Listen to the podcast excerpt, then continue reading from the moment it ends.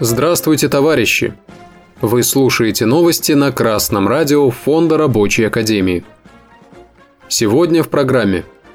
В России потребление металла в 2023 году выросло на 7%. В Рязанской области за год на 7,5% выросло промышленное производство. По сообщению ТАСС, со ссылкой на аналитические материалы горно-металлургической компании «Северсталь», потребление металла в России в 2023 году увеличилось на 7% и составило 46,3 миллиона тонн. Северсталь отмечает, что наибольший вклад в динамику рынка внесла строительная отрасль. Увеличилось потребление металлопродукции на возведение объектов инфраструктуры, коммерческих зданий, а также индивидуального жилья. И машиностроительная отрасль, которая значительно увеличила потребление металла за счет высокого спроса на грузовую, коммерческую и специальную технику. Увеличение потребления металла – следствие роста промышленного производства. О темпах роста промпроизводства недавно заявлял Росстат. Рост промышленности России за 2023 год составил 3,5%, что в пять раз больше, чем в году предыдущем. Подтверждают данный факт и новости из регионов. Так, например, по сообщению Интерфакс со ссылкой на Рязань Стат Промышленное производство в Рязанской области в 2023 году выросло на 7,5%.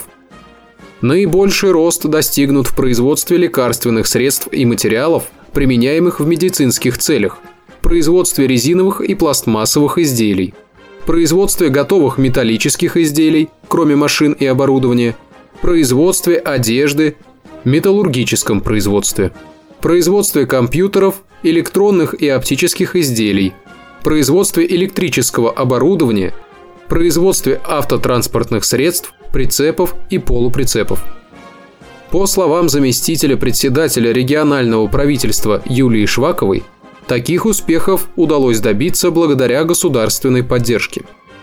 Наши промышленные предприятия получают субсидии, гранты, льготные займы – Совокупный объем бюджетной поддержки бизнеса, в том числе промышленности, в 2023 году составил 6 миллиардов рублей, уточнила Швакова.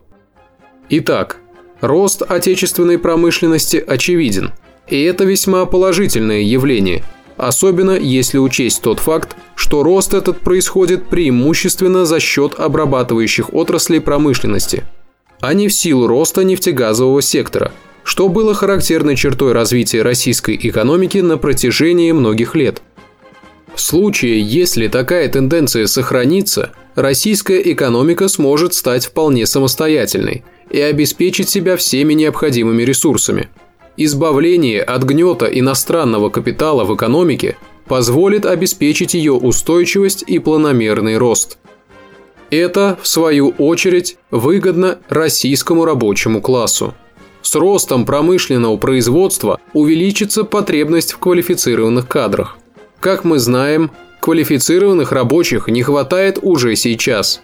А значит, возрастет и потребность в подготовке и обучении кадров. Разовьются системы высшего и среднего профессионального образования. Все это – необходимые условия для роста и развития рабочего класса, которые позволят российским рабочим соединиться и вести победоносную борьбу. Новости читал Сергей Воробьев с коммунистическим приветом из города Пензы.